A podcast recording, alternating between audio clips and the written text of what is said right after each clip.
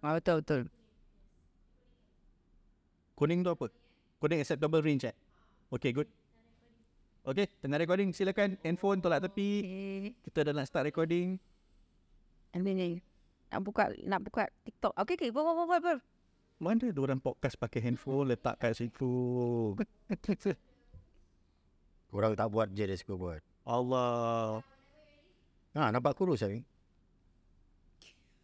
Angle gitu nampak kurus. Whenever you are ready, okay. Okay. Eh, handphone letak kat situ serius. Ni kan kamera nampak. Oh, ah ah ya. Alamak. Maaf, maaf, maaf. Okay, okay. Off. Okay, we good. Okay, handphone semua dah off, dah silent. Okay, alright, we're good to go eh.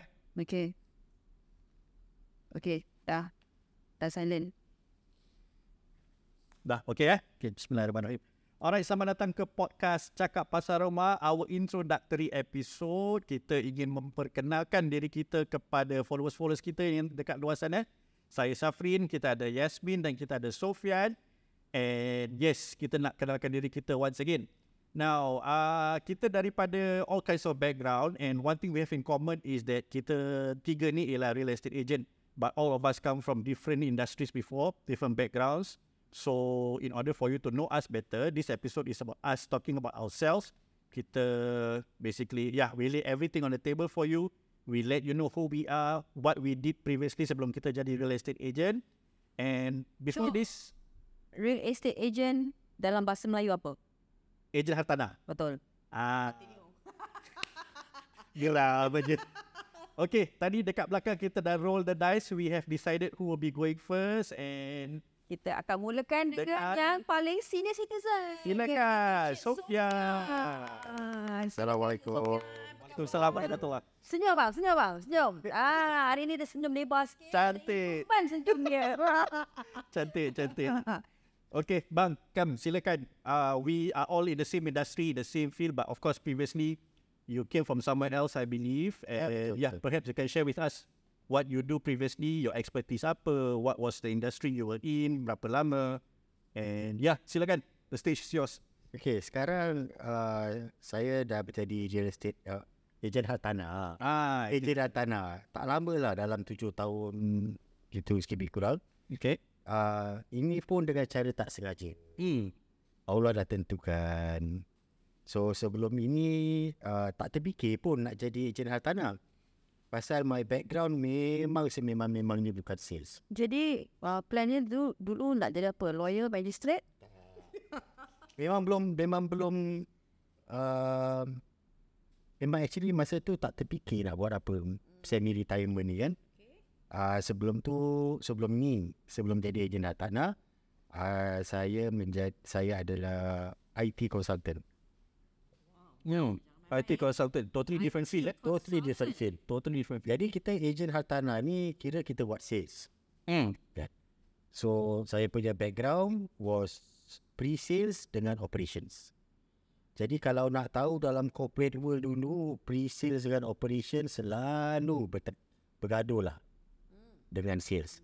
Pasal sales nak push sales, kita as operations dengan pre-sales dengan project kita tak nak ada masalah.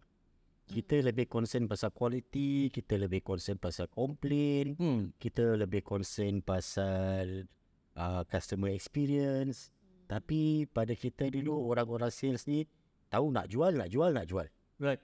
jadi target kita KIP kita KPI KPI kita semua ber, bercanggah lah boleh Bercakap, okey. bercanggah jadi masa tu um, tengah sembang-sembang dan terfikir nak kerja apa eh bila, nanti bila nak retire. Kira macam mid-career change lah gitu. bukan mid career change semi retirement Pot sen, ah, nampak. Seni. Lain level, lain level. Because Ya, pasal dah masa tu dah belasan tahun in IT buat projek uh, buat projek management, buat consulting, Hmm. buat design, buat service management. Uh, memang tanggungjawab sangat sangat sangat berat. Okay. Because Stress level masa tu tu tinggi sikit lah. eh. tinggi banyak Tinggi banyak, dia bukan tinggi sikit. tinggi banyak. Kalau dulu my blood pressure 1.4 lebih 1.5. Wow. Sekarang my blood pressure dah 1.3 lebih. Right. Hmm. Ada tak to a stage where you cannot sleep at night because of the stress? Boleh tidur lah kira. Uh, actually, it comes to a point where I suka stress. Because Macam pula perangai diri. Suka stres. Okay. Uh, macam dulu it comes to a point because okay, du, uh, dulu I was in IBM, okay. I was in HP, I was in France, Tel- France Telecom Group. I do multi-million dollar projects. I do projects for corporate customers. Uh, stress level very high. Tapi lama kelamaan macam dah sedap. I tend to perform then under stress. Oh, okay. Ah. So kira you macam diamond tak? Diamond. Diamond you put under pressure dia baru dia dia asal dia tak apa dia carbon apa. So I tend to perform when under stress. Uh, bila orang stress, bila keadaan timbul stress, I tend to perform, I tend to stay calm, I tend to think clearly, I tend to think straight. Serious ah. Wah, that's a very admirable punya trait. Mm. Because not everyone is like that. Ada orang kena stress dia berterapur kan jadi kocak kacir dia cannot Dia focus. stres dia perform Faham. betul eh. Bagus. Nak kena ambil skill ni belajar. Jadi dulu masa kita masa dulu pre-sales sometimes kita buat respond to tender very very time constraint bila ada escalation service down server down uh, I am usually the man in front Right. controlling the crisis I do crisis management so dah kebiasaan Itu biasa. dah kebiasaan Hmm. How long were you in the in the industry? 20 tahun 20, Wow. 20 Wow. years in the IT industry. 20 tahun. jadi uh, somehow tak tahu kenapa Allah dah tentukan lah eh, dengan dengan takdir Allah I saw this uh, advertisement Hmm. for course tak, tapi tak fikir apa-apa saja je ambil saja je Kira memang dia suka belajar lah babe. Mungkin Ah, dia suka, dia suka, suka dia streskan diri dia. Jadi dia ya yeah, I ambil course pun stress tau actually. Ah, actually tak stress pasal I ambil course time tu santai-santai oh santai. uh, ambil exam pun time tu santai-santai Kira hebat juga ah background dia. You took the RES course also. yes You pass in one sitting Oh, or yes one sitting. oh, Okay. santai-santai Is RES. ah ah Oh kisahnya. You you are not from I'm the not I'm not from RES. Said no, not not Seha also. Ah, nanti lah cerita habis. Oh ya, yeah. sorry sorry sorry. Minta maaf, Ah. minta maaf, minta maaf. Ini semua dengan kuasa Allah kan. Jadi ditakdirkan I pass. Uh, then tak lama gitu then I make the career switch lah. Saya right. retired. Anyone in particular you approach before you make the career switch macam for example someone in the real estate industry that you probably know of ke or you look up to ke Adalah lah juga. Tapi the thing is tentu tersalah approach agent. lah. right The person I approach tersalah. Pasal Right. the agent yang I approach tu dulu is a typical sales, sales, sales punya agent. Hmm. Number, number, number punya agent. right So terdapat salah nasihat lah. And actually pasal agent tu actually I tak suka. Property, uh, agent dan tanah. oh because of the agent you tak suka jadi agent Atana Ah, Tapi because dia sekarang dia tak suka kita ke? Ba- ma- Ejen yang itu Ejen yang itu Sebab itu Sekarang dia tak suka kita ke? Sebab itu I dah actually dah Daripada Satu dua Ini ejen- agensi yang ketiga hmm, Jadi bila I tengok keadaan agensi-agensi Atau bukan salah eh, Bukan kerana agensi atau apalah Kerana surrounding uh, Ejen yang I campur hmm. I rasa tak sesuai Pasal terlalu sexy terus salesy okay uh, Terlalu push uh, Cerita-cerita yang tak sedap di tengah right uh, di depan lain, di belakang lain dan sebagainya. Jadi I tukar, I tukar dan sekarang Alhamdulillah di SRI rasa selesa lah. Ha nampak. Dengan kita dia selesa. Nasib they they, they counter they counter Ah, dia pandai counter balik. Ah, itu dia. Jadi tukar-tukar environment untuk mencari environment yang lebih sesuai. Hmm. Hmm. Okay, that's nice. Okay, eh? sekarang nak tanya. Waktu-waktu masa lapang you, apa you suka buat? Ah nantilah itu oh. untuk segmen lagi satu ni. Kita move on pada next person lah tu lah. Tahu Oh, juga kan? Okay. that means when you because you were in the IT industry for 20 years so basically apa daripada you left school you straight away you enter into the Yes. IT industry Daripada, daripada uh, straight away daripada sekolah dan lepas NS. oh okay NS dulu. Lepas NS tu I was a programmer sekejap dalam a few months. right Then I join IBM. Right. Intern ke you straight away go to full time employment. Full time employment. Full time employment. Right? Right. So bila I do consulting, I do design, I do migration planning. Uh, when I do service management, I jaga dia punya service quality. right. I manage the service teams, global team. I do pre-sales maknanya I do proposals, I respond to tenders. Hmm. Uh, itulah. Among your biggest clients when you were in the IT industry? Biggest clients eh. Uh, ada satu uh, logistics company 12,000 users worldwide. Wow. Uh, okay lah banks banks semua banks yang ada kat Singapura Right. right. kebanyakan the major banks kat Singapura Mm-hmm. tak tahulah beribu-ribu orang kan. Right. uh, manufacturing. Okay lah. So, multi- I think the biggest might be government lah. Government sector. Ada tak a particular project that you think stand out because of the cost involved in that particular project? Uh, entah eh, dah lama-lama macam dah biasa. Dah biasa eh. Ah. But the first time you encounter eh project ni so called maybe worth this much you pun macam you know uh, in a way feel uh, apa tu kata orang tergamam jugalah because of the amount that is involved in the project. Uh, First time mesti ada tergamam. actually, bukan nak cakap apa lah. Because as I say, my kind of person, I suka challenge. Right. And mm, dah tak pernah terfikir sampai macam gitu pula lah. So, whatever challenge that come, I just, I just take. So, Right. other than that, I also do escalation management. That means kalau katakan, for example, when I was in IBM Hmm. or when I was in HP, yeah, I was a team leader. Right.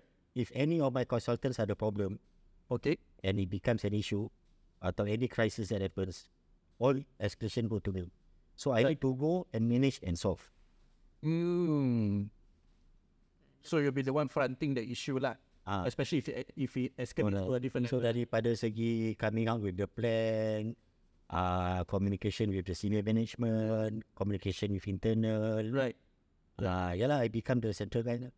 Ah, that's interesting. Okay, okay. So that's that is a totally different field altogether lah kan? Correct. Because it's really not related to Mm-hmm. real Real estate. estate. lah. Correct. Tapi the good thing is when I move to real estate, mula-mula I tengok ejen hartanah ada yang terlalu salesy. Mhm. Tapi in the end, I fikirkan I tak nak ikut macam gitu. Right. I stay true to myself. I buat every of my client and every of the deals seperti apa cara yang I buat dulu. Dari segi dengan cara consulting daripada instead of cara sales. Kira it's it's him- it's himself lah. Mm. You are being yourself lah when you are Right. doing the sale tu lah. seorang.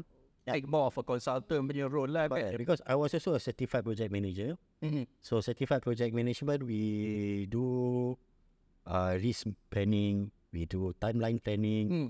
we do resource planning, we do financial Macam planning. macam planning semua diri.